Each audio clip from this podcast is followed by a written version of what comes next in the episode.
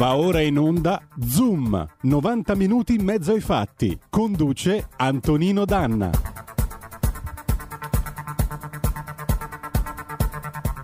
Ed eccoci a questa nuova puntata di Zoom. Diamo subito la linea al carissimo Antonino Danna.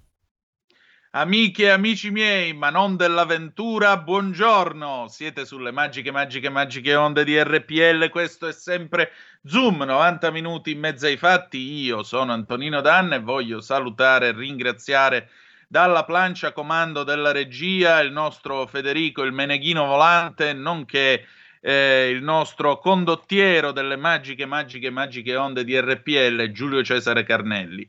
Buongiorno, oggi è l'11 di gennaio, lunedì, e Zoom comincia una o due giorni dedicata all'America, a quello che sta succedendo, alla transizione molto difficile, molto avvelenata da fake news. Stamattina abbiamo scoperto che eh, secondo i 3%ers, questo gruppo eh, di sostenitori estremi di Trump, ehm, eh, il presidente della Repubblica Sergio Mattarella sarebbe un agente dell'MI6, quindi sarebbe uno 007 che avrebbe coordinato e messo in piedi l'operazione per taroccare le elezioni americane. Io veramente, cioè, Mattarella che sgomma con l'Aston Martin, francamente, mi mancava. Comunque, vabbè, parleremo anche di questo con il nostro grandissimo Stefano Graziosi. Dopodiché, che dire di più? Cominciamo, cominciamo in musica, anche perché è lunedì e lunedì lo sapete si balla, poi stasera alle 8 non dimenticate, stasera alle 20 c'è aria fritta, quindi se volete vi sentite anche aria fritta. E allora, visto che dobbiamo cominciare ballando, abbiamo un pezzo del 1979, Gianna Nannini, America, e andiamo.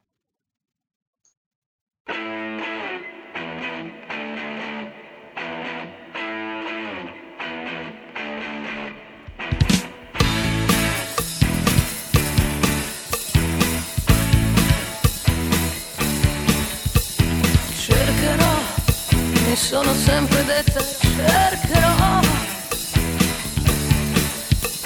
troverai, mi hanno sempre detto troverai. Per oggi sto con me, mi basto, nessuno mi vede. E allora carezzo la mia solitudine. Ed ognuno il suo corpo cui sa cosa chiedere, chiedere, chiedere, chiedere. Fammi sognare. Lei si morde la bocca e si sente l'America. Fammi volare. Lui allunga la mano e si tocca l'America. Fammi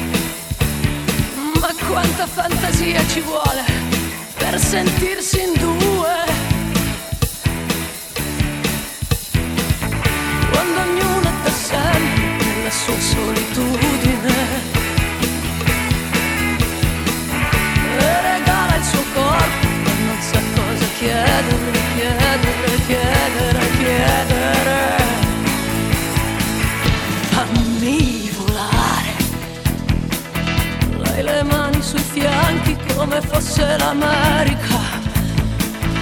Fammi sognare, lui che scende e che sale, si sente l'America. Fammi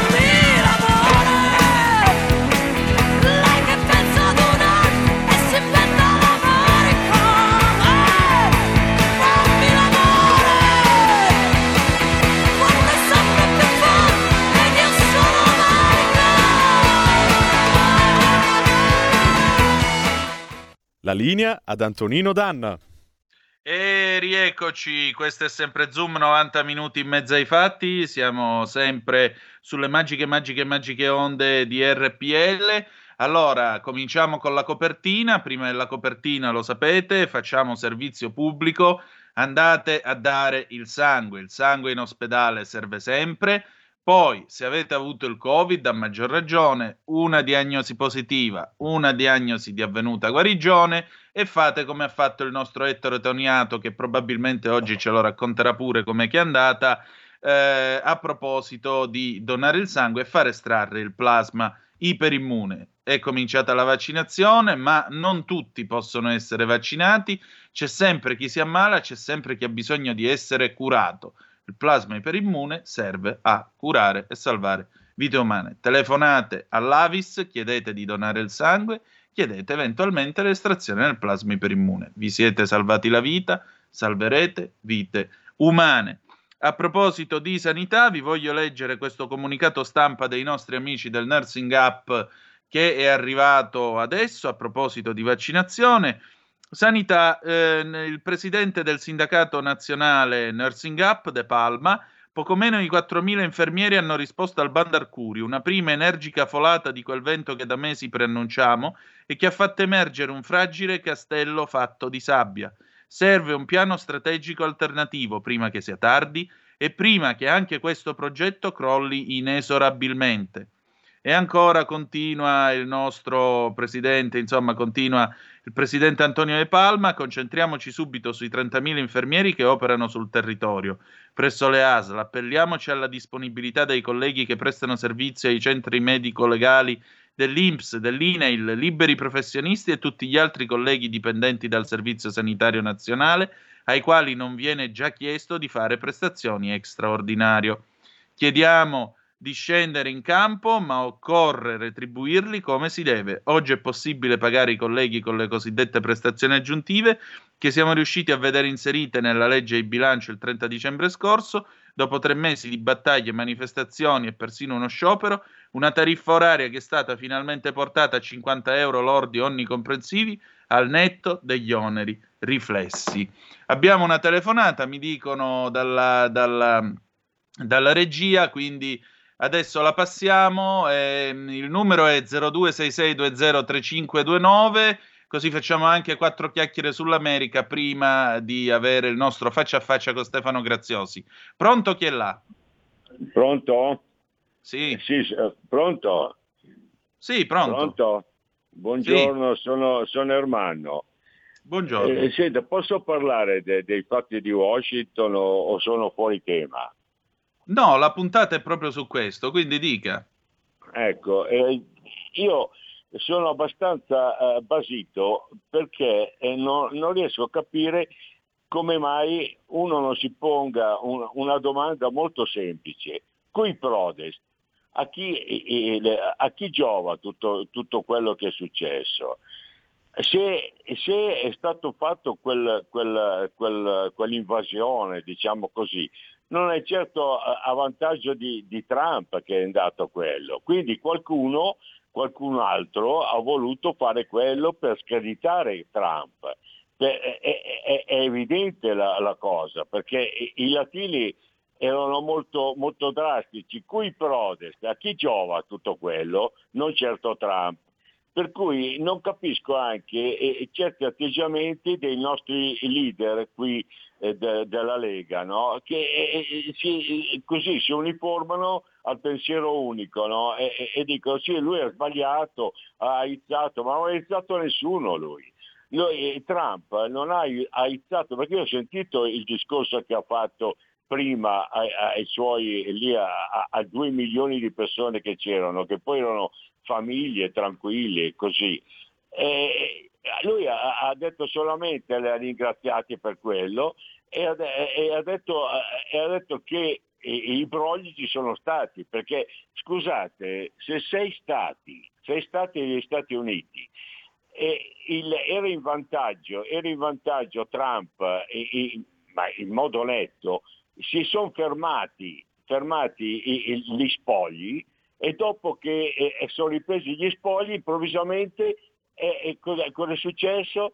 Il contrario, tutto a vantaggio di, di, di, Biden. Ma dai, ma ci sono state delle cose sporche, evidentemente. Ma cosa vuole che, che Trump porti là uno con le, con le corna a fare quello, quello che ha fatto? Ma no, quello lì è stato tutto dai servizi segreti da, da, da, dai, dai, vari Soros e Rothschild e tutta quella gentaglia lì che ha, ha, messo in piedi questa roba qui per screditare Stra- Trump e screditare quindi di riflesso tutti i, i, i movimenti che, mondiali che sono contro il pensiero unico. Questa è la realtà. Ma io vorrei che anche i nostri capissero queste cose e le dicessero per Dio.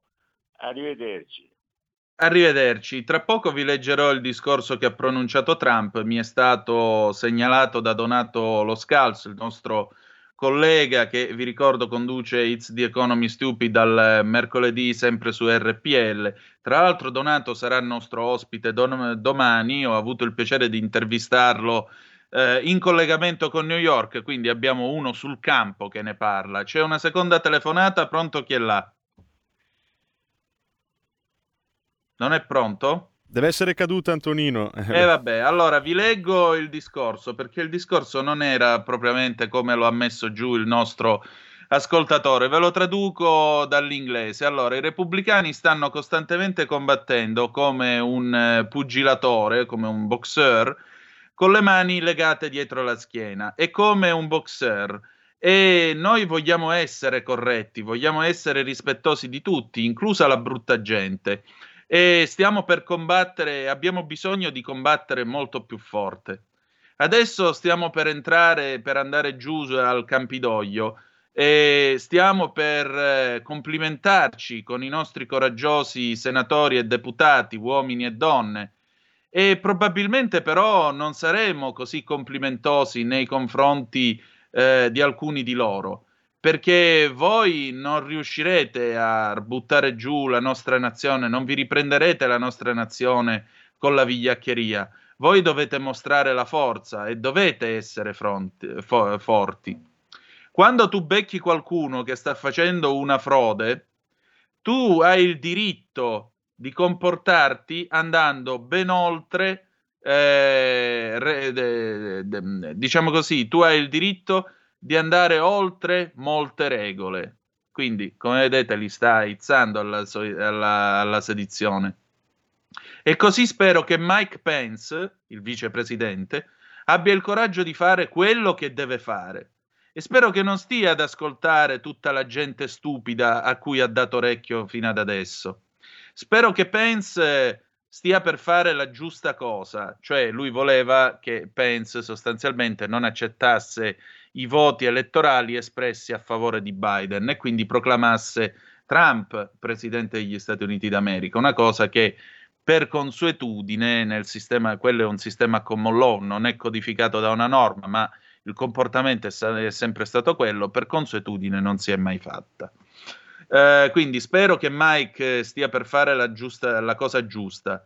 Lo spero, lo spero davvero, perché se Mike Pence fa la cosa giusta, noi vinciamo le elezioni. E io al momento ho appena parlato a Mike e gli ho detto, Mike, guarda che per questa cosa non ci vuole coraggio. La cosa per cui ci vuole coraggio è fare un bel nulla. È questo di cui ci vuole, per cui ci vuole coraggio. E continua, noi non ci arrenderemo. Noi non ammetteremo mai la sconfitta, non succederà. Voi non ammettete la sconfitta quando c'è un furto di mezzo. Il nostro paese ne ha avuto abbastanza. Noi non, non, non, non sopporteremo più una cosa del genere. Ed è tutto quello che ho da dire su questa cosa. E per utilizzare, diciamo così, un termine eh, che voi amate così tanto, noi fermeremo la truffa. Voi avrete un presidente illegittimo, questo è quello che voi avrete e non potete permettere che questo accada. Questi sono i fatti che voi non ascolterete dai media che diffondono fake news. È tutto parte dello sforzo di soppressione della verità. Loro non vogliono parlare di questo, non vogliono parlare di questo. Noi combattiamo facendo il diavolo a quattro e se non combattete facendo il diavolo a quattro, voi non avrete più un paese. Ora tocca al congresso confrontarsi a questo, eh, a questo assalto contro la nostra democrazia. E dopo tutto questo, noi, noi andremo giù al Campidoglio e io sarò con voi. Noi stiamo andando al Campidoglio e stiamo andando a provare e a dimostrare, e i democratici non hanno alcuna possibilità, loro non voteranno assolutamente per nulla, ne, non esprimeranno neanche un voto. Dice stiamo andando giù per dare ai nostri repubblicani, quelli che non ne hanno il coraggio, perché quelli coraggiosi non hanno bisogno del nostro aiuto, noi proveremo ad andare giù al Campidoglio e dimostrare loro il genere di coraggio e il genere di orgoglio bisog- di cui loro hanno bisogno per riprenderci il nostro paese. Ora, se questo è il testo del discorso, e non c'è dubbio che lo sia, perché vi ripeto, la fonte è più che verificata e arriva da una persona affidabile, ragionevole e seria come eh, Donato Lo Scalzo, che a sua volta lo ha preso ovviamente dalla stampa americana.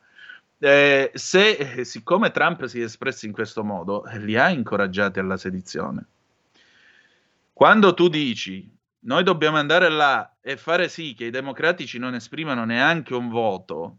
Quando tu dici devo andare lì e ho detto a Pence di rovesciare il risultato delle elezioni, quando si assaltano le istituzioni, amiche e amici miei e non dell'avventura, e le si paralizzano o si impedisce il loro funzionamento, questo può preludere a tre cose. Il colpo di Stato, la guerra civile oppure, eventualmente, una rivoluzione. Ma se tu infiammi la gente in questo modo e la gente entra e i morti ora sono sei, e vabbè, quello che si è messo coi piedi sulla scrivania della Pelosi, quello con le corna, quello col podio, perché tanto gli italiani, diceva giustamente Maurizio Costanzo, si attaccano tutti alle fregnacce. Guardiamo invece quello che è successo. Quando si assalta un Parlamento e deve intervenire la Guardia Nazionale, deve intervenire la polizia e si spara ci sono dei morti, perché i morti ci sono stati, questo prelude a queste tre situazioni. Se tu non hai il coraggio di portare questa situazione fino in fondo, ti riveli per quello che sei, cioè un pagliaccio. Ora, non è che io sto dicendo che Trump dovesse fare il colpo di Stato, non mi passa neanche per la testa. Sto semplicemente dicendo, e questo l'ho scritto più volte e ve l'ho ripetuto anche in trasmissione, sto semplicemente dicendo che tu puoi essere un gran presidente e lui certamente come presidente ha, avuto, ha fatto una presidenza che resterà negli annali per quello che ha fatto in politica estera, per quello che ha fatto nell'economia, eccetera, eccetera, eccetera. Ma se sei un piccolo uomo questo è quello che poi accade. E lui è un piccolo uomo che sta chiudendo nel modo più ridicolo una presidenza che è stata più che dignitosa. Spiace dirlo, ma purtroppo è andata così. E a me spiace perché il vero problema di Trump è Trump stesso, il suo comportamento. Comunque, detto tra noi, eh, ci prepariamo con un bel pezzo ad andare in pausa e poi dopo andiamo eh, al faccia a faccia col nostro Stefano Graziosi. E quindi, e quindi abbiamo un bel pezzo del 1984, Bruce Springsteen, Born in the USA.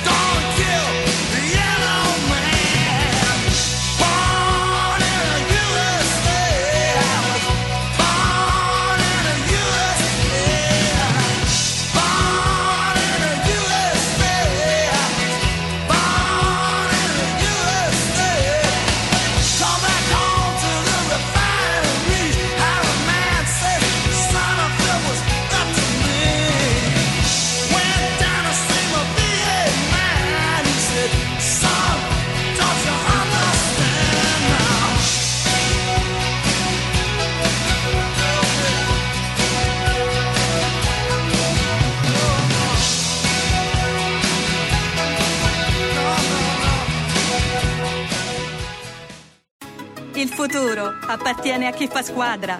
Le radio italiane si uniscono per giocare la partita da protagoniste. Nasce l'app Radio Player Italia. 140 stazioni in una sola rete. Scegli la tua preferita e ascolta il suono perfetto del digitale. Gratis, senza registrazione, senza interruzioni, compatibile con tutti i device. Le notizie, la compagnia, la musica scelta da chi la ama, la conosce e la vive. Scarica Radio Player Italia. Il futuro batte con la radio nel cuore. Anche RPL è disponibile su Radio Player Italia. Stai ascoltando RPL. la tua voce libera, senza filtri né censura. La tua radio. E ridiamo subito la linea ad Antonino Danna. Sì, rieccoci, siete di nuovo sulle magiche, magiche, magiche onde di RPL, questo è sempre Zoom, 90 minuti in mezzo ai fatti. Eh, sento però il, il ritorno in cuffia che va e viene come una specie di onda. Voi come mi sentite? Ti sentiamo benissimo, ora abbiamo la... Ora sì, ora sì, ora ti sento bene anch'io, perfetto. Allora ogni tanto, ogni tanto anche a Skype viene eh, qualche, qualche colpo, quindi insomma cerchiamo di, di, di, dare, di fare il nostro meglio. Ehm, leggo qua sulla pagina Facebook Rubinic Antonietta, buongiorno a lei. Spiace che anche questa radio preferisca dare giudizi politicamente corretti e non abbia minimamente guardato all'insieme della manifestazione. No, noi non diamo giudizi politicamente corretti, semplicemente facciamo informazione. Io vi ho letto il discorso che è stato pronunciato da Donald Trump, quindi non è che me lo sono inventato o ho dato un giudizio politicamente corretto. Questo signore ha incitato la folla ad andare a rovesciare l'attività delle istituzioni, punto. È... lo ha detto lui, non l'ho detto io. Quindi,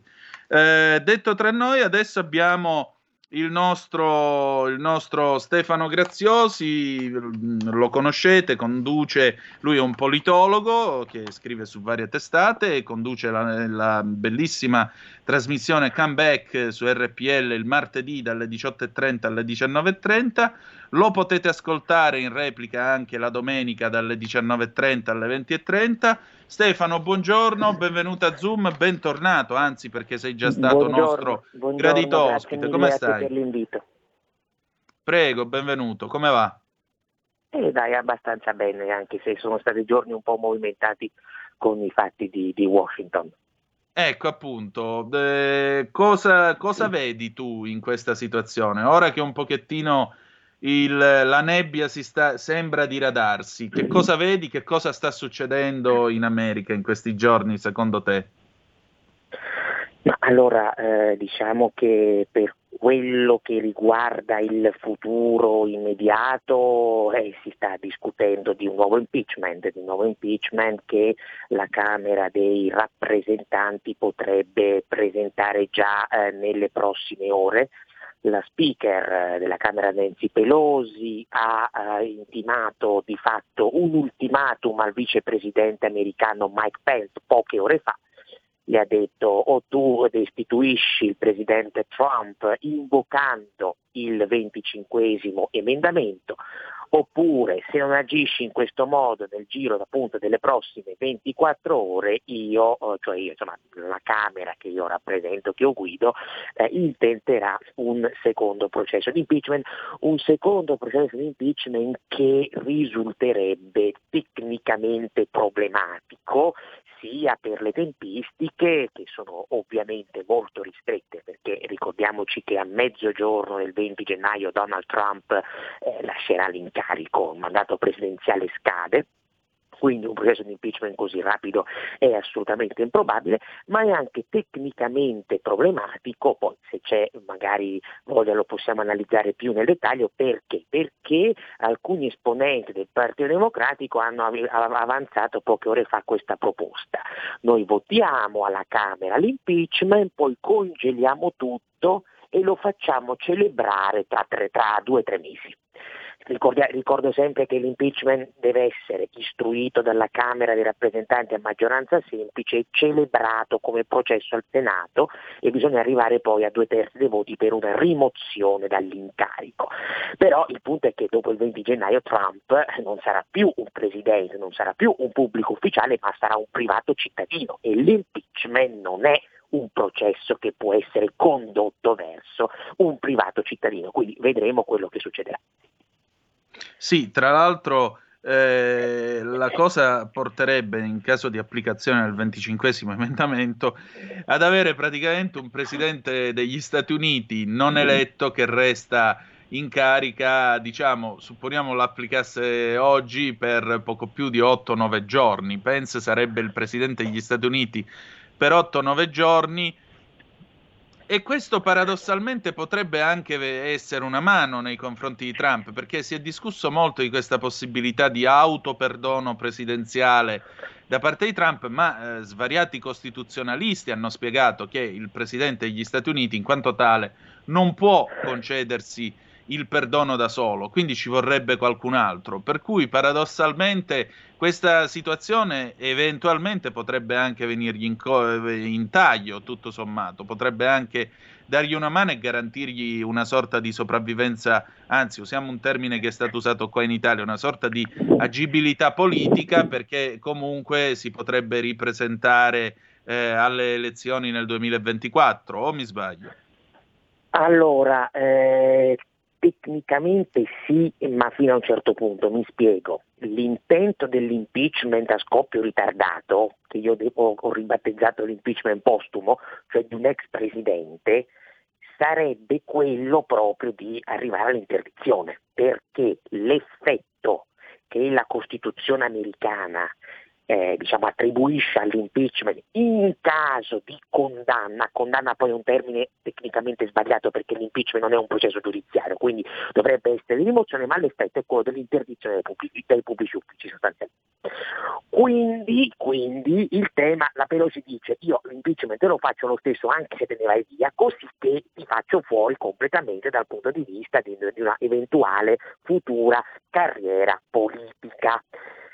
Il tema Pence quindi eh, reggerebbe fino a un certo punto, mi spiego, un Pence presidente darebbe Ovviamente faccio una premessa, stiamo andando, come dire, eh, a tentoni perché è una situazione ingarbugliatissima dal punto di vista tecnico costituzionale, non ci sono precedenti, per cui bisogna andare molto attento. Però Pence potrebbe dare a, un, un, presidente Pence potrebbe conferire a Trump il perdono presidenziale, il perdono presidenziale fa, sarebbe da scudo per Trump per i crimini, per i reati veri o presunti, quello poi è un altro discorso, di natura federale. federale. Certo.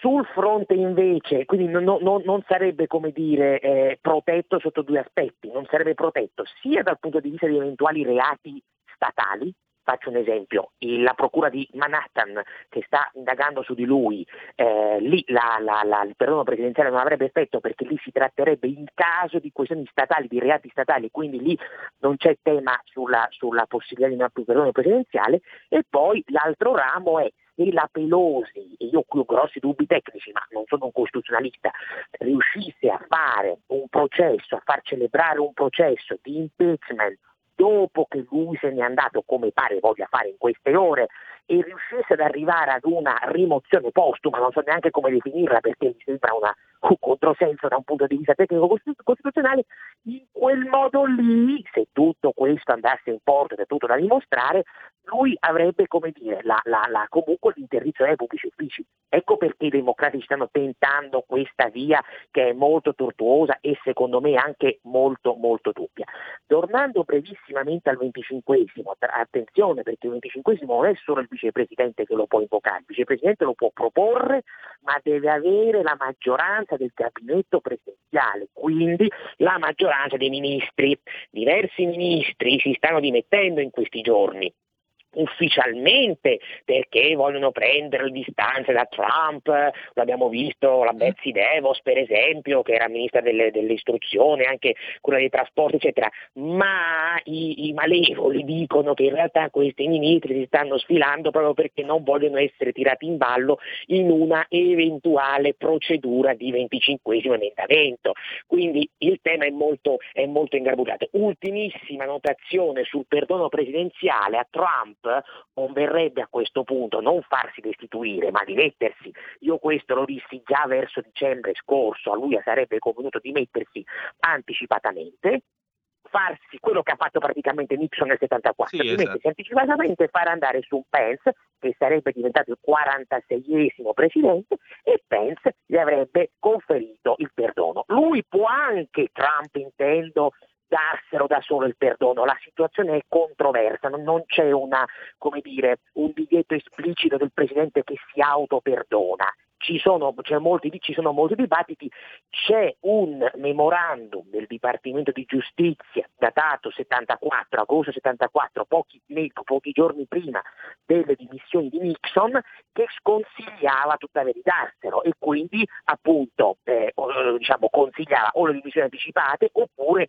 ricorrere al 25 emendamento, ma non alla sezione del 25 emendamento che implica la destituzione, cioè la sezione 4 se non vado errato, ma un'altra sezione per cui il Presidente può dire io ho dei, dei problemi temporanei, faccio andare su temporaneamente il Vicepresidente e quindi il vicepresidente, o meglio il presidente facente funzioni, perdona il presidente che in quel momento sia un attimo tirato indietro e poi rientra in carica. Questo era come dire, il suggerimento legale del Dipartimento di Giustizia nel 74, lo cito perché diciamo, ancora fa tra virgolette giurisprudenza. Mi sembra, mi sembra, abbastanza chiara questa, questa, osservazione. Tra l'altro, nel frattempo sono arrivati due WhatsApp che poi chiedo anche a te di commentare. Allora, no, Tonino, mi spiace, ma dovresti giudicare e analizzare le cause che hanno portato quelle persone ad andare a protestare al Campidoglio.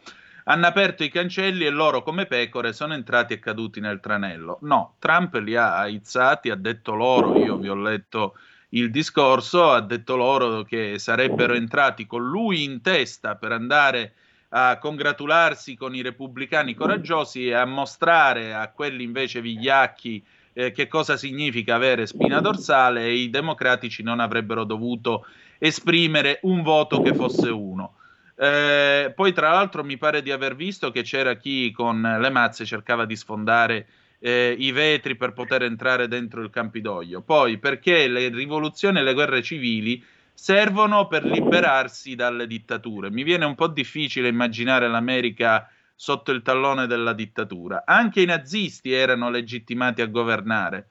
Non mi pare che il Partito Nazionalsocialista sia giunto al potere in America. Ripeto, mi spiace perché per il resto ti seguo con molto piacere, ma non condivido per nulla la tua visione e narrazione dei fatti USA e mi spiace. Seconda zappa, poi su via Antonino, assalto, mai visto i video? Chi ha sparato? I manifestanti o qualcuno che ha ripetuto la piazza Ucraina? Bravi, bravi. Eh, è vero che ci sono quattro manifestanti uccisi, ma ci sono anche eh, due poliziotti che sono morti. A quelli chi ha sparato?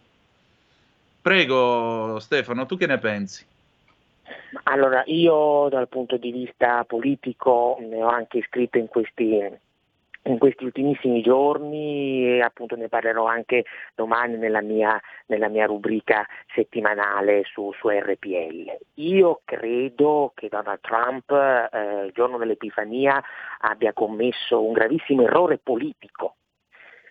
Eh, mi spiego perché un forte errore politico, perché eh, lui incitando, incitando quella, quella folla sostanzialmente, quei manifestanti, ha finito col mettere a repentaglio la sua eredità politica e il suo stesso futuro politico, oltre che i rapporti con il Partito Repubblicano. Lui si è messo nelle mani di chi voleva rovinarlo e di chi adesso lo sta rovinando e probabilmente riuscirà a rovinarlo. Tutti quelli che non aspettavano altro in questi anni, ci hanno provato in tutti i modi per nel dire che il trampismo è un movimento o comunque un'ideologia, come vogliamo chiamarla, un fenomeno politico intrinsecamente autocratico, cosa che io non credo e non, non ho mai creduto e non credo neanche oggi, stanno brindando. E infatti le conseguenze le stiamo già vedendo i social network in maniera secondo me totalmente vergognosa. Hanno eh, censurato eh, Trump, hanno, non censurato, ne hanno proprio tolto i profili, abbiamo visto Twitter, abbiamo visto Facebook. Joe Biden negli scorsi giorni ha attaccato, ha accusato alcuni senatori repubblicani di nazismo di nazismo sostanzialmente e quello che dicevo prima Nancy Pelosi adesso vuole, non vuole fare prigionieri, cioè vuole farlo, farlo completamente fuori attraverso l'interdizione dei pubblici uffici. Quindi lui, ripeto, ehm, fatto in sé del Campidoglio è stato sicuramente grave, detto ciò, grave e questo lo ribadiamo tutti, ma non è stata la presa del palazzo d'inverno, quindi non mi si venga a tirare in ballo la categoria come qualcuno ha sentito del colpo di Stato, perché quello è, ripeto, un fatto grave, ma non è stato un colpo di Stato.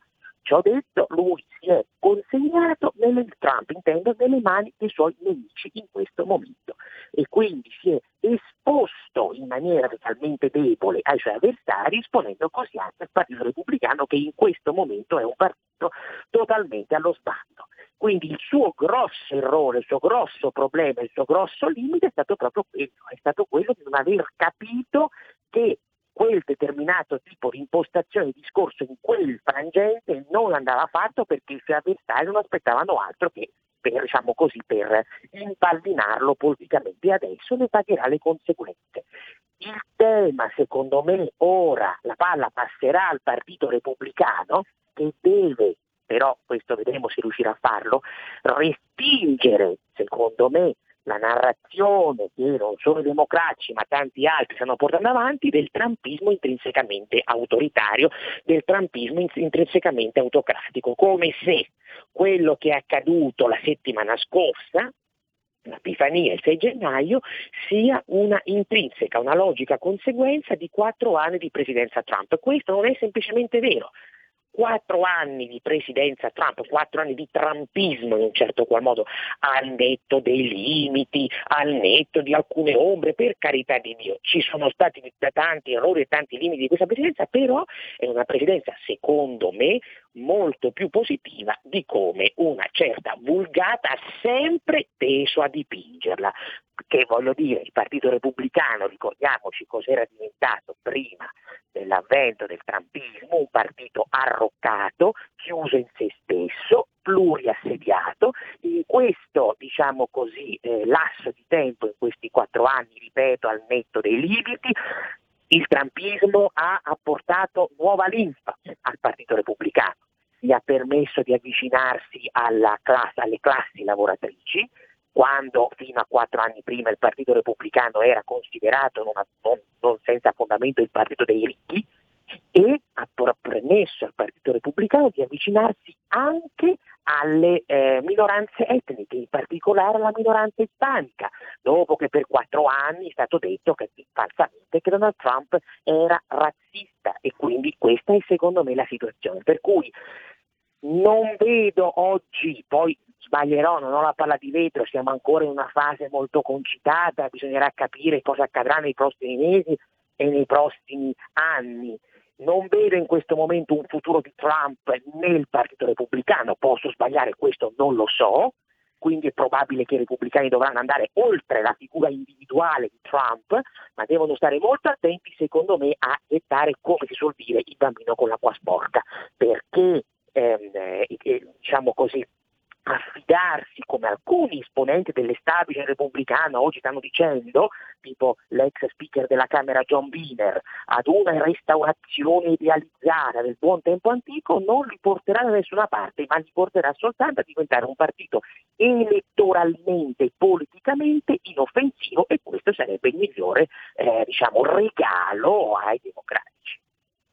Ma guarda, io la penso come te, soprattutto per quanto riguarda l'analisi dell'errore tattico-strategico che eh, Trump ha commesso consegnandosi di fatto mani e piedi a gente che non aspettava altro che di distruggerlo e in qualche esatto. modo temo anche che ci riusciranno. Mm, sul fatto eh, dei social network, io volevo fare una riflessione. Ora io userò un paragone un po' stupido, però credo eh, calzante.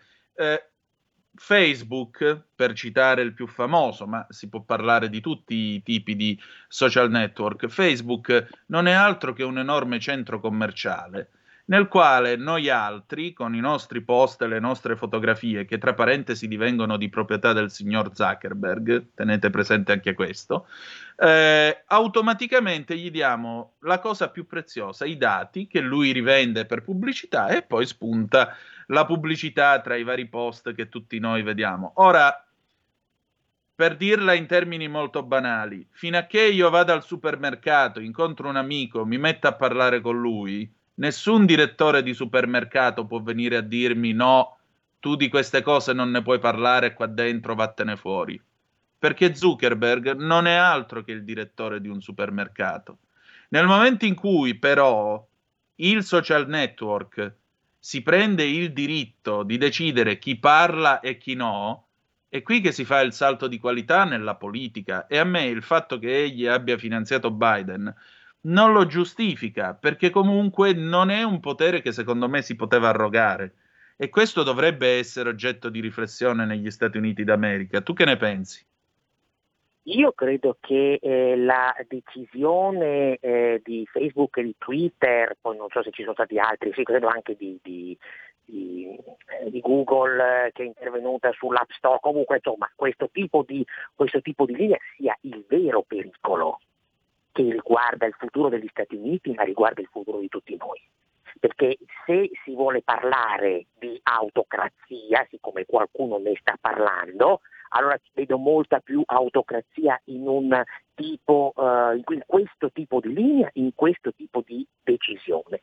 Oltre al fatto che, come tu ricordavi giustamente, non solo la Silicon Valley ha finanziato ampiamente Biden, è stato un suo diritto, eh, non ha fatto nulla di illecito da quel punto di vista. Per carità. Eh, sono, però dobbiamo anche ricordare, come tu giustamente sottolineavi prima, che eh, per esempio diversi ex dirigenti di Facebook sono nel team di Joe Biden. Ma ripeto, il tema del conflitto di interessi è un tema grave, ma non è grave come quello della censura che sta avvenendo in questi giorni. Questo secondo me è un grosso problema, è un enorme problema che attenzione oggi riguarda Trump e probabilmente adesso comincerà a riguardare determinati esponenti del partito repubblicano, ma domani potrebbe riguardare tutti, come si diceva ai tempi della rivoluzione francese, il problema è che la rivoluzione a un certo punto inizia a divorare i suoi stessi figli ricordiamoci che nel Partito Democratico, oggi ovviamente il Partito Democratico politicamente è più forte dopo quello che è successo,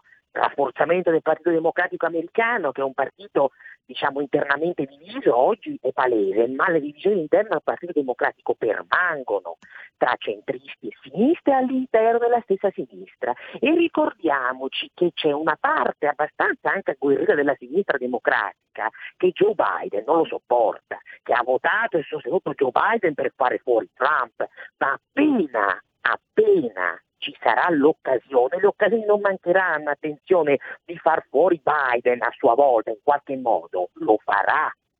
E allora certo, eh, la, la Ocasio Cortez non aspetta altro.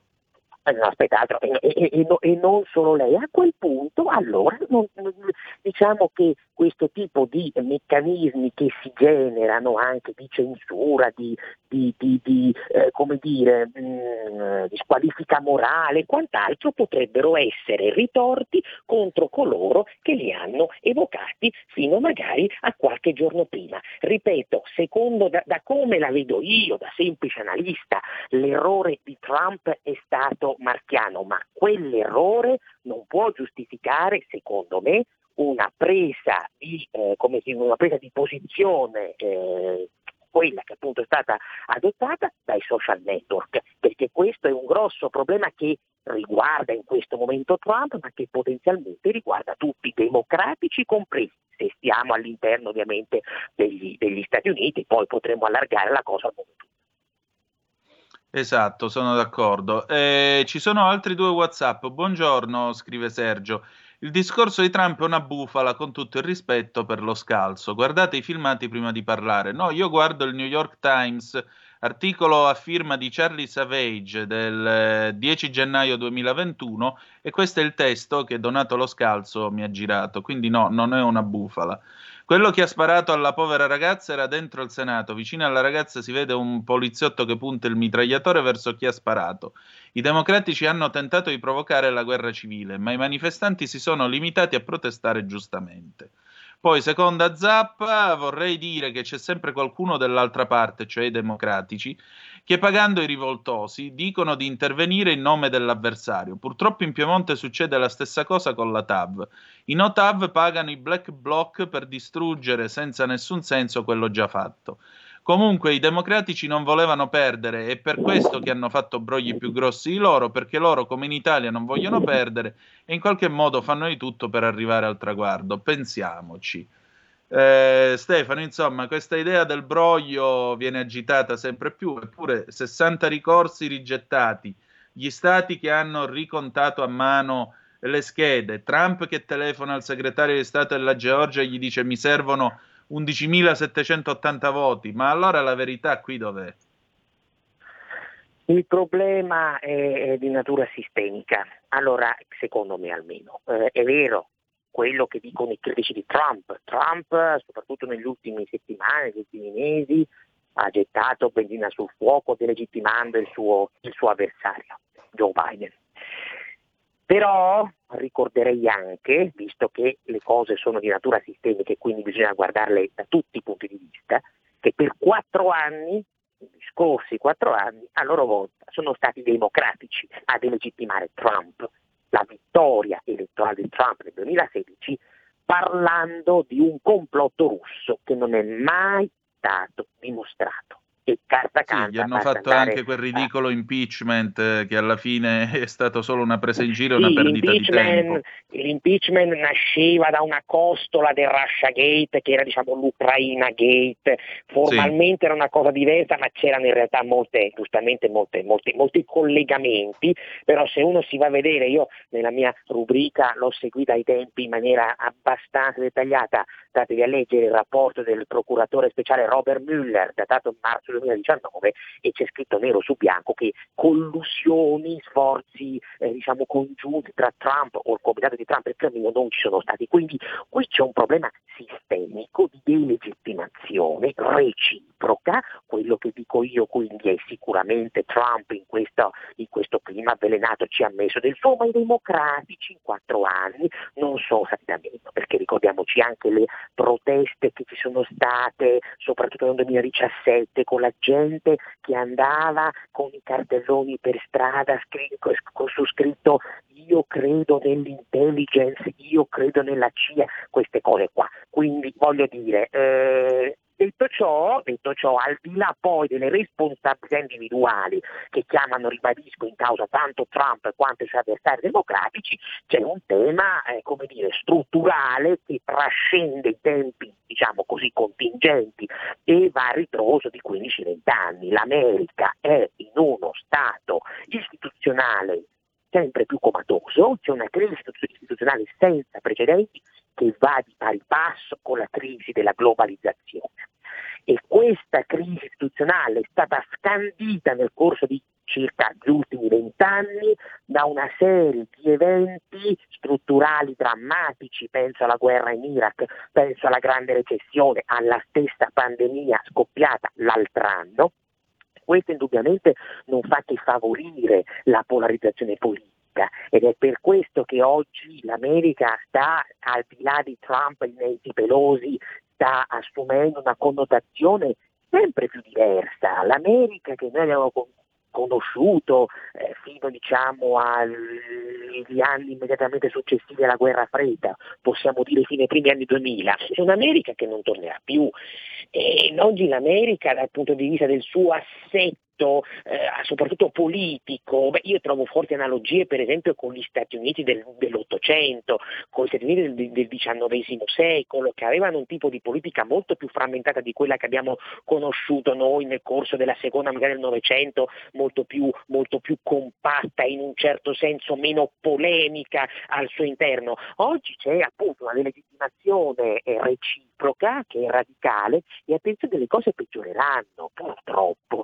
peggioreranno e non è appunto soltanto una questione di, la colpa a livello individuale, le colpe individuali, l'ho detto, ci sono, sono grosse da entrambe le parti, ma non si può ricondurre un fenomeno così complesso semplicemente al, al battibecco Trump-Nancy Pelosi o chi per lei, insomma, o qualche altro esponente democratico. La situazione purtroppo è molto più complessa ed è una situazione di crisi. È ovvio che in un momento di così forte ascesa geopolitica, oltre che economica della Cina, una situazione così negli Stati Uniti è preoccupante. Stefano, andiamo un attimo in pausa e rientriamo subito perché c'è anche una telefonata, se puoi restare ancora qualche minuto. A tra poco. Wow, che bella auto nuova! Chi ha parlato? Sono io, la Digital Radio. Ma io non ho la Digital Radio. Questo è quello che pensi tu, analogico che non sei altro. Io invece sono qui. Yuhu! Proprio nella tua auto. Mi vedi? Mi senti? Forse la Digital Radio è già nella tua auto per farti vivere tutto il piacere del suono perfetto. Controlla bene se hai la funzione DAB Plus. Da quest'anno di serie su tutte le auto nuove. Dibidi dobidi dab. Anche RPL, la tua radio, è in Digital Radio. Porta con te ovunque RPL la tua radio. Scarica l'applicazione per smartphone o tablet dal tuo store o dal sito radiorpl.it. Cosa aspetti? Ridiamo subito la linea ad Antonino Danna e a Stefano Graziosi per parlare con loro 02 66 20 35 29. Eh, Antonino, squillano i telefoni, quindi ti passerei già una chiamata. Sì, pronto, chi è là? Pronto? Sì, pronto. Um, volevo parlare mh, della situazione attuale in Italia. Dica. Eh, praticamente eh, su Facebook adesso sta girando con un'altra persona, eh, si è tolta la vita un ristoratore, no? E volevo sapere se era possibile indagare il governo italiano di adesso, eh, quindi Conte e tutti gli altri, per istigazione ai suicidi. Grazie. Prego, eh, guardi, basta, basta, sporgere denuncia alla magistratura italiana, poi dopo eh, la, la macchina della giustizia si attiva. Altra telefonata? C'è un'altra telefonata per caso? È caduta in questo momento, quindi proseguite pure okay. voi. Stefano, eh, io credo che tu abbia ormai l'orologio che ti corre appresso, quindi ti pongo un'ultima domanda. Eh, Cina e Russia quanto vantaggio prendono da questa vicenda e come, andrà, eh, come può l'America recuperare la sua credibilità e il suo posto nel mondo? Ma la Cina sicuramente, come accennavo prima, è felicissima. La Cina che sta crescendo anche dal punto di vista economico, più, più come abbiamo visto nelle scorse settimane, più di quello che era stato eh, previsto e quindi in una fase in cui il sorpasso economico si avvicina, in cui la stessa Cina si sta facendo anche più aggressiva, più proattiva sul fronte internazionale, una situazione del genere negli Stati Uniti non può che favorirla. Sulla Russia io ho una posizione un po' diversa da quella che spesso e volentieri sento. Molti dicono ah sì, Cina e Russia brindano, sulla Cina ripeto sono d'accordo, sulla Russia di meno, perché in realtà una situazione così deteriorata istituzionalmente e politicamente dentro gli Stati Uniti non conviene alla Russia. Può sembrare paradossale, ma la Russia che pure, che pure ha dei forti legami con la Cina, eh, teme la Cina. Putin eh, diciamo, guarda con sospetto, guarda con apprensione all'abbraccio, tra virgolette, soffocante di Xi Jinping, quindi una Cina troppo forte non conviene anche alla Russia e quindi una situazione del genere negli Stati Uniti indirettamente non conviene neanche alla Russia, perché la Russia ha una politica, come dire, passatemi il termine, un po' del pendolo sotto certi aspetti proprio tra Cina, tra Cina e Stati Uniti. Ricordiamoci che Trump ha cercato eh, in questi quattro anni, non c'è riuscito per tutta una serie di ragioni, eh, ad aprire, ha cercato di aprire alla Russia proprio in funzione anticinese. Ha avuto però un establishment americano contro che eh, nei fatti non gliel'ha, non gliel'ha permesso. Putin dal canto suo ha lo stesso problema, a parte inverse c'è un establishment più bellicoso diciamo che vede di non vede di buon occhio l'apertura nei confronti degli Stati Uniti, ma per Putin l'apertura nei confronti degli Stati Uniti era fondamentale proprio per controbilanciare le, l'eccessiva come dire, pressione della Cina e adesso anche per il Cremlino si apre uno scenario insomma non particolarmente positivo.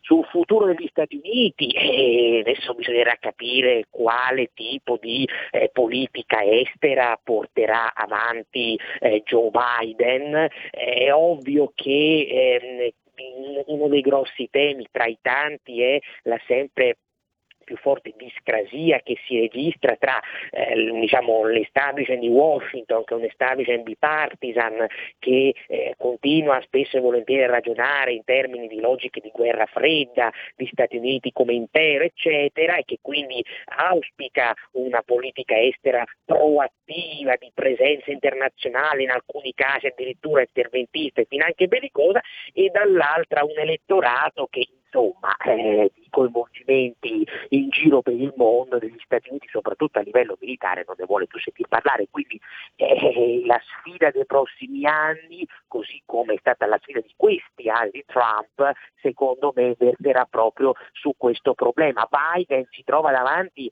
eh, ad una, come dire, ad una diciamo, ad una sfida a sua volta di rimente perché eh, diciamo che i vari, eh, le varie figure che ha scelto, le figure chiave che ha scelto per la sua politica estera, penso al consigliere per la sicurezza nazionale Jake eh, Sullivan o al nuovo segretario di Stato Tony Blinken, sono considerati tendenzialmente dei falchi, quindi insomma gente che vuole una politica estera proattiva, beh, questo però dovrà fare i conti con una parte della sua stessa base elettorale che non vuole questo tipo di politica e dovrà fare i conti anche con quella sinistra del Partito Democratico, penso soprattutto a Bernie Sanders, che appunto di guerra in giro per il mondo, comunque di interventi in giro per il mondo, non vuole più sentir parlare.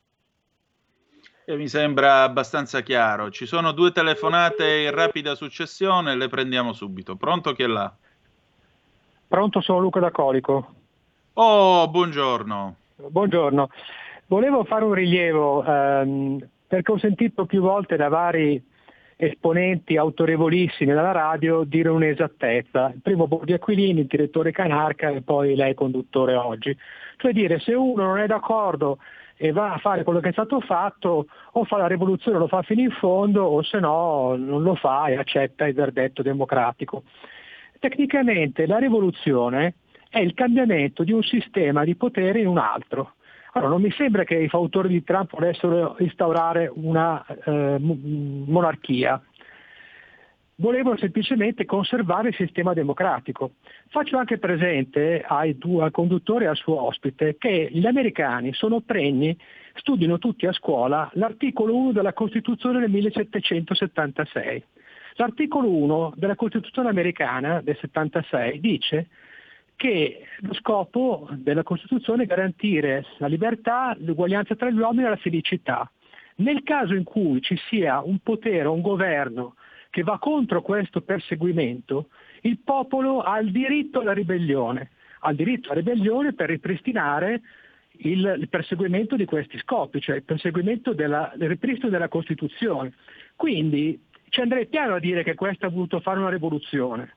Hanno voluto tecnicamente, hanno contestato quello che è stato l'esito e la gestione delle elezioni e quindi si sono comportati di conseguenza. Non ha voluto fare una rivoluzione, come viene banalmente detto. Dico che c'è stato un altro ucciso negli scontri e l'ultimo ucciso è stata le frodi elettorali, perché il Partito Democratico nell'elezione di Biden con quello che è successo si è rifatto una virginità che, che non aveva e quindi l'enorme vantaggio politico per Biden e per i democratici è quello. Vi saluto, grazie. Prego, buongiorno. Mi sembra un po' strano paralizzare l'attività delle istituzioni democratiche per tutelare le istituzioni democratiche. Seconda telefonata, prego. Pronto? Sì, pronto. Sì, un attimo che abbasso la televisione. Pronto? Sì, pronto. Ecco, nulla, volevo solo intervenire, sono Gino di Ostia Roma, volevo Benvenuto. solo eh, fare un, eh, un- una riflessione. Io vedo troppa, troppa cattiveria tra le opposte fazioni politiche, ma questo sia in America anche qua in Italia, cioè sembra una guerra che si stanno conducendo l'uno contro l'altro per la distruzione. Invece l'obiettivo dovrebbe essere il bene eh, de- del loro paese, dei loro cittadini. Invece qui succede tutto l'inverso, è una guerra tremenda, veramente, eh, l'uno contro l'altro, se possono si distruggono. eh, non- io rimango un po' allibito, ma questo succede anche qui in Italia, è lo stesso, c'è troppa cattiveria nella politica. Io capisco che uno deve prevalere un po' sull'altro, con le- ma con le idee, con eh, un comportamento civile, onesto. Eh, invece mm, vedo solo, solo distruzione in tutto e per tutto, sia da una parte che dall'altra. Ecco tutto qui, grazie. Prego, buongiorno. Stefano? Sì, sì, quello che, che- quello che dicevamo prima, eh, la polarizzazione è fuori, fuori discussione. Purtroppo si tratta di una questione essenzialmente strutturale, cioè c'è una base socio-economica su cui tutto questo deve innestarsi e uno può anche giustamente e comprensibilmente dire che bisognerebbe tornare a un'ottica comunque nazionale in cui sono dei valori condivisi, però purtroppo non è così, non è così e questa situazione non la cambi, non la cambi, almeno fermandoci al caso americano con gli individui. Purtroppo è una situazione che eh, ten- insomma, tendenzialmente si protrarrà proprio perché alcune delle contraddizioni intrinseche che l'hanno prodotta non sono state risolte, in particolare dal punto di vista socio-economico e poi sotto il piano diciamo, più di carattere, eh, più di carattere diciamo, politico in un certo senso. Per quanto riguarda invece il primo intervento, almeno per quanto mi riguarda, io non ho mai sostenuto, anzi l'ho detto prima, che i fatti del Campidoglio non sono stati un tentativo di rivoluzione, assolutamente no, questo è abbastanza pacifico, sono stati sicuramente dei fatti gravi che non si sarebbero dovuti verificare, ma non sono paragonabili appunto come dicevo prima alla presa del palazzo d'inverno, ma il problema resta sempre questo qui, cioè tu hai una situazione in cui eh, questa crisi è nata tra le altre cose, lo dicevo prima, dal tracollo della globalizzazione che è stato determinato dalle fortissime disuguaglianze socio-economiche che ha negli Stati Uniti. È da lì che in un certo senso si deve ripartire. Trump ci ha provato, non è riuscito in toto perché eh, ha avuto alcuni limiti suoi, alcune- in alcuni casi invece ha avuto dire, delle- delle- delle- dei contrasti interni, soprattutto oserei dire dal suo partito, eh, perché i grossi problemi in questi quattro anni Trump si è ritrovati soprattutto, non solo, ma soprattutto a causa di alcuni esponenti del partito repubblicano che gli hanno, diciamo, voglio dire boicottato, ma comunque alterato significativamente l'agenda. Faccio un esempio flash. Trump ha portato a casa a livello legislativo, ovviamente attraverso il congresso, quindi non soltanto lui, ma una riforma fiscale importante nel 2017, è stata la più, più importante riforma fiscale dai tempi di Reagan dell'86, ma nel concetto originario di Trump, nel- nell'obiettivo originario, quella riforma fiscale ci sarebbe dovuta accompagnare una riforma delle infrastrutture, su cui lui aveva battuto moltissimo in campagna elettorale nel 2016, perché Trump si è sempre mosso in un'ottica fondamentalmente keynesiana. Invece cos'è successo? Che le ali più ortodosse e consentitemi più antitrampiste del Partito Repubblicano hanno approvato la riforma fiscale perché quel tipo di politica preso in se stesso comunque era nelle loro corde, ma quando si è trattato poi di discutere la riforma infrastrutturale che era diciamo più di, imposta, di impostazione keynesiana, quindi in certo senso banalmente statalista, allora hanno bloccato tutto e l'hanno costretto a chiudere nel cassetto. E questo è stato per esempio un grosso problema per Trump, perché una riforma fiscale di quel tipo senza accompagnarsi all'altro pezzo della riforma infrastrutturale beh, in un certo senso ha avuto un impatto, come dire, non certo lenitivo nei confronti delle disuguaglianze socio-economiche, ma quello non era, come dire, il, l'intento originario di Trump. Poi ovviamente il Presidente degli Stati Uniti non è il Re Sole, deve governare con il Congresso, deve, eh, cioè governare, sì, deve governare tenendo presente ovviamente il Congresso, deve tenere presente poi tutte le, quelle che sono le, le dinamiche interne al suo stesso partito e quindi da quel punto di vista ne è uscito azzoppato, ma è lì il grosso problema che riguarda quello delle disuguaglianze, tanto una parte del Partito Repubblicano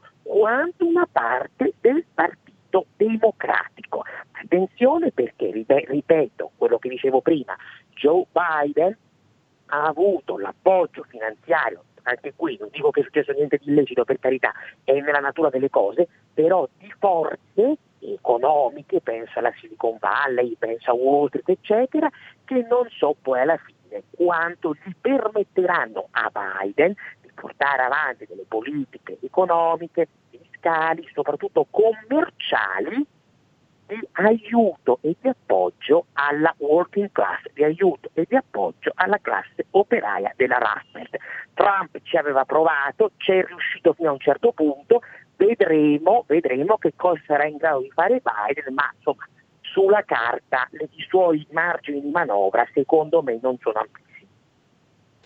Va bene, Stefano, grazie di essere stato con noi. Vi ricordo comeback eh, martedì dalle 18.30 alle 19.30, replica la domenica dalle 19.30 alle 20.30. Grazie davvero di questo quadro grazie. che hai tracciato. Credo che abbiamo fatto una puntata nella quale molte cose siano, sono state messe abbastanza in chiaro. Grazie ancora, Stefano. Grazie infinite, buona giornata a tutti. A te, ciao. E adesso Padova Calling.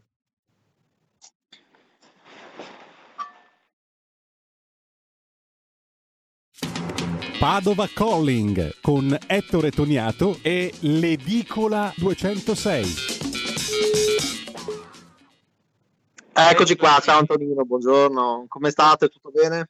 Sì, tutto a posto. Allora, sei andato a dare il plasma, raccontaci che è successo. Assolutamente, sono andato a dare il plasma. Vabbè, eh, io purtroppo ho una fragilità capillare, perciò qualche livido ce l'ho, però comunque è andato tutto bene. Medici gentilissimi, iper professionali, iper specializzati. Eh, in pratica la donazione si eh, realizza in due fasi. Nella prima controllano un po' eh, ti fanno un questionario ovviamente eh, per capire un attimo se hai a, alcune abitudini, appunto, cose di questo genere, dopodiché ti eh, prelevano un primo campioncino e analizzano quanti anticorpi tu hai. Nel caso ce ne siano abbastanza, ti eh, schedulano per un secondo appuntamento eh, in cui ti prelevano il plasma. Allora, come funziona la donazione plasma? Ti attaccano una macchina in cui scindono il tuo sangue in due parti. Una parte ti viene reinfusa e una parte quella depurata, penso, dai globuli rossi. Adesso eh, i medici mi perderà, perdoneranno se dico bestialità. Comunque viene eh, prelevata e messa in delle sacche per essere poi infusa successivamente in terapia intensiva ai pazienti Covid. E niente, c'è questa banca del plasma eh, realizzata dalla Regione Veneto, c'è sempre bisogno di plasma, perciò eh, è un, eh, in pratica il plasma dei guariti è un emocomponente e viene estratto il sangue di chi ha, ha sconfitto il Covid-19 e viene reinfuso in chi eh, chiaramente in condizioni di salute molto gravi. C'è sempre bisogno, si può diventare buon samaritano, eh, chiunque è guarito dal Covid dai 18 ai 60 anni, ad esclusione delle donne che hanno avuto gravidanze o aborti o eh, persone con comunque patologia oncologica che hanno ricevuto in passato trasfusioni. Il centro immunotrasfusionale dell'azienda ospedaliera comunque ha messo in disposizione il numero di tre telefono, adesso lo do, 338 6598 918. Ripeti, ripeti ripeto 338 6598 918 è attivo ogni giorno dalle 9 alle 14 ma comunque si possono contattare anche tutti gli altri ospedali della provincia per ricevere informazioni e fissare un appuntamento per il prelievo del plasma. Questa è l'azienda ASL 6 e c'è effettivamente urgenza di donazioni in quanto comunque per ora per pazienti eh, in, uh, in, terapia intensiva hanno un buon, una buona percentuale di successo. C'è un medico eh, che eh, ha contratto il virus e già dopo la seconda sacca eh, in trasfusione ha cominciato a respirare autonomamente. Quindi eh, si può veramente eh, cercare di aiutare tantissimo queste persone. È importante andare a donare il plasma. Esatto, esattamente. Senti, come vanno le cose stamattina in edicola? Qual è l'argomento più gettonato? Allora, l'argomento gettonato è un, un, padovano che si è svegliato, un padovano acquisito, anzi che sembra che stia meglio, che è Alex Zanardi, che abita tra l'altro qui in oh, provincia. Sembra male. che stia meglio, domani col Corriere della Sera nell'inserto Buone Notizie ci sarà una, il racconto della dottoressa che l'ha visto, tra virgolette, svegliarsi. Se i medici sembrano fiduciosi, eh, dai rumors che girano, di recuperare eh, quasi tutta la funzione di mobilità encia- encefalica, quindi insomma è una buona notizia ed è giusto anche darla. Ecco. Bene, mi sembra, mi sembra un'ottima notizia, tra l'altro, insomma. Considerando anche la caratura della persona e dell'essere umano, ecco. Esatto, esattamente, anche perché è un vero, un vero campione. Noi siamo eh. con Zanardi, gli auguriamo veramente tutto il meglio possibile. Zanardi che è stato un uomo, mo ci vuole, che si è illustrato ampiamente eh, ampiamente sui campi di gara di tutto il mondo e continua a illustrarsi con tutta la gioia di vivere che ci ha messo, con tutto il coraggio che ha messo sempre in tutte le vicende che gli sono toccate nella sua vita, veramente. È un Penso individuo... che sia l'unico che ha saputo riciclarsi poi nell'handbike, cioè non si è lasciato sconfiggere, nonostante fosse comunque un pilota di, eh, di automobilistico, è, è, ha dimostrato la propria eccellenza anche in atleta paralimpico, è una cosa che veramente penso sia veramente un, un eroe, decisamente con la E maiuscola, insomma. Anche secondo me. Senti, che dicono i clienti di stamattina? Che cosa raccontano di bello? Si sta parlando di questi 6 milioni di, di vaccini che secondo Arcuri dovremmo, dovremmo, fare. Io sinceramente sento molta nostalgia di Emanuele Arcuri, eh, di quando si parlava più di... quando dicevi Arcuri pensavi a Emanuele Arcuri. Sento un eh. po' di eh. nostalgia, adesso quando dici Arcuri ti si rizzano un po' i capelli. Eh, sì, 6 milioni di vaccini bisogna vedere entro marzo. Eh, lui... Ehm, pensa di riuscire a farle. Adesso bisogna vedere se ci saranno questi 6 milioni di vaccini, perché in Veneto son, dicono che siano terminati. Eh, almeno le notizie che stamattina passano le agenzie di stampa sono queste. Ah, non lo mm. so, eh, boh, non so che, su che conti riesca a fare i conti di vaccinare entro marzo 6 milioni di persone comunque. Sì, appunto, anche perché mentre io leggo i soliti noti che festeggiano che siamo quelli eh, col più alto tasso di vaccinati in Europa, campioni del mondo, campioni del mondo, campioni del mondo, campioni del mondo, perché c'è anche Berlino 2006. Eh, Israele nel frattempo ne ha già vaccinati più di un milione su 10 milioni di abitanti. Così per dire. Sì, eh, così, sì, infatti. Così per dire. Sono partiti prima di Natale, eh, comunque, perché sì, sì, c'è per un carità. giornalista che è stato no, italiano, tra l'altro, il corrispondente del, della, della, RAI, che è stato vaccinato il 23 di dicembre. Quindi, Ecco, però resta sempre il fatto che magari ci servirebbero più fatti che altro. Eh, speriamo che Letizia Moratti ora eh, incrementi, come ha promesso, il numero delle iniezioni in Lombardia, perché eh, questa regione merita di uscire, eh, per carità, ci dobbiamo uscire tutti quanti, ma la Lombardia per il prezzo che ha pagato più di tanti altri merita di uscire presto da questo dramma e da questo mondo di mascherine, sirene, eh, malattia, sofferenza e morte, perché Eh, sì, decisamente. abbiamo il dovere di tornare a vivere. Quindi. Eh beh sì, beh, per forza, anche, anche proprio il desiderio e anche secondo me ormai il diritto di tornare a vivere, perché comunque Sì. ne abbiamo passate di cotte e di crude in questo 2020. Penso che uno sarà un po' un risveglio, ecco. Esatto. Poi niente, notizie ridicole del quartiere che c'è qualcuno che durante questo coronavirus ha riscoperto, eh, ridicola per modo di dire, insomma, ha riscoperto una certa spiritualità, perciò abbiamo il santinatore seriale, nel senso che è una persona che senza firmarsi Eh. mette i quadretti religiosi in tutte le cassette della posta. I- ieri molte famiglie di Padova hanno visto recapitarsi una lettera alquanto, mh, sì, alquanto credente, ecco, eh, es- non firmata, i parroci non ne sanno niente, ecco, vorrei dire questo perché se- stamattina c'è già qualcuno che si interrogava se era un'iniziativa della Chiesa Cattolica e ha cominciato a, a dare quadretti, santini, rosari, insomma, in tutte le cassette della posta. E qualcuno ecco, ha aperto anche un po' con sospetto pensando che fosse eh, diciamo qualche associazione che poi viene a chiedere un corrispettivo economico. Invece sembra che non sia così. Sembra che sia un'iniziativa di un privato che eh, ha cominciato a diventare il santinatore seriale. Era già successo nel 17 era già successo a, mm, in un paese qui vicino a Padova. E in- mm, penso che non, non sia ecco, un qualcosa da diciamo qualcosa di illegale ecco No, anzi.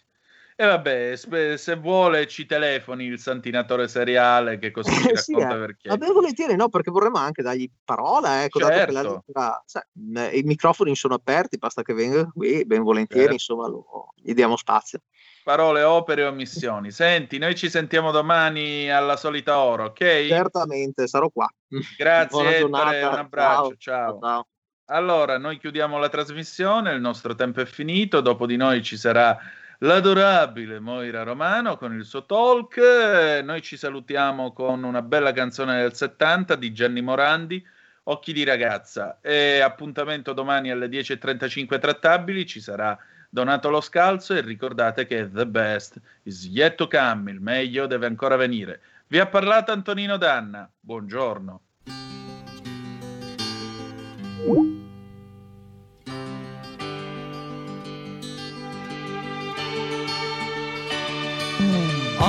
di ragazza, quanti cieli, quanti mari che mi aspettano. Occhi di ragazza, se li guardo, vedo i sogni che farò.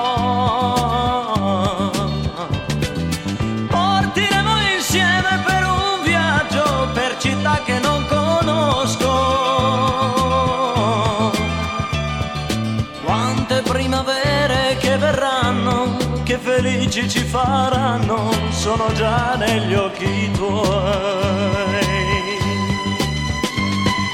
Occhi di ragazza, io vi parlo col silenzio dell'amore. E riesco a dire tante cose che la bocca non dirà.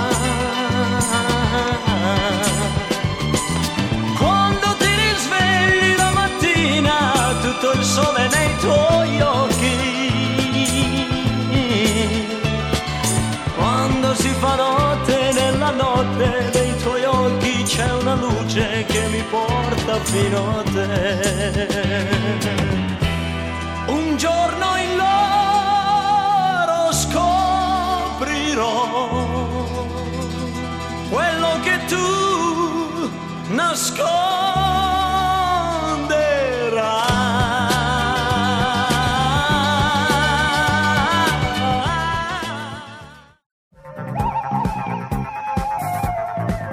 Avete ascoltato Zoom, 90 minuti in mezzo ai fatti.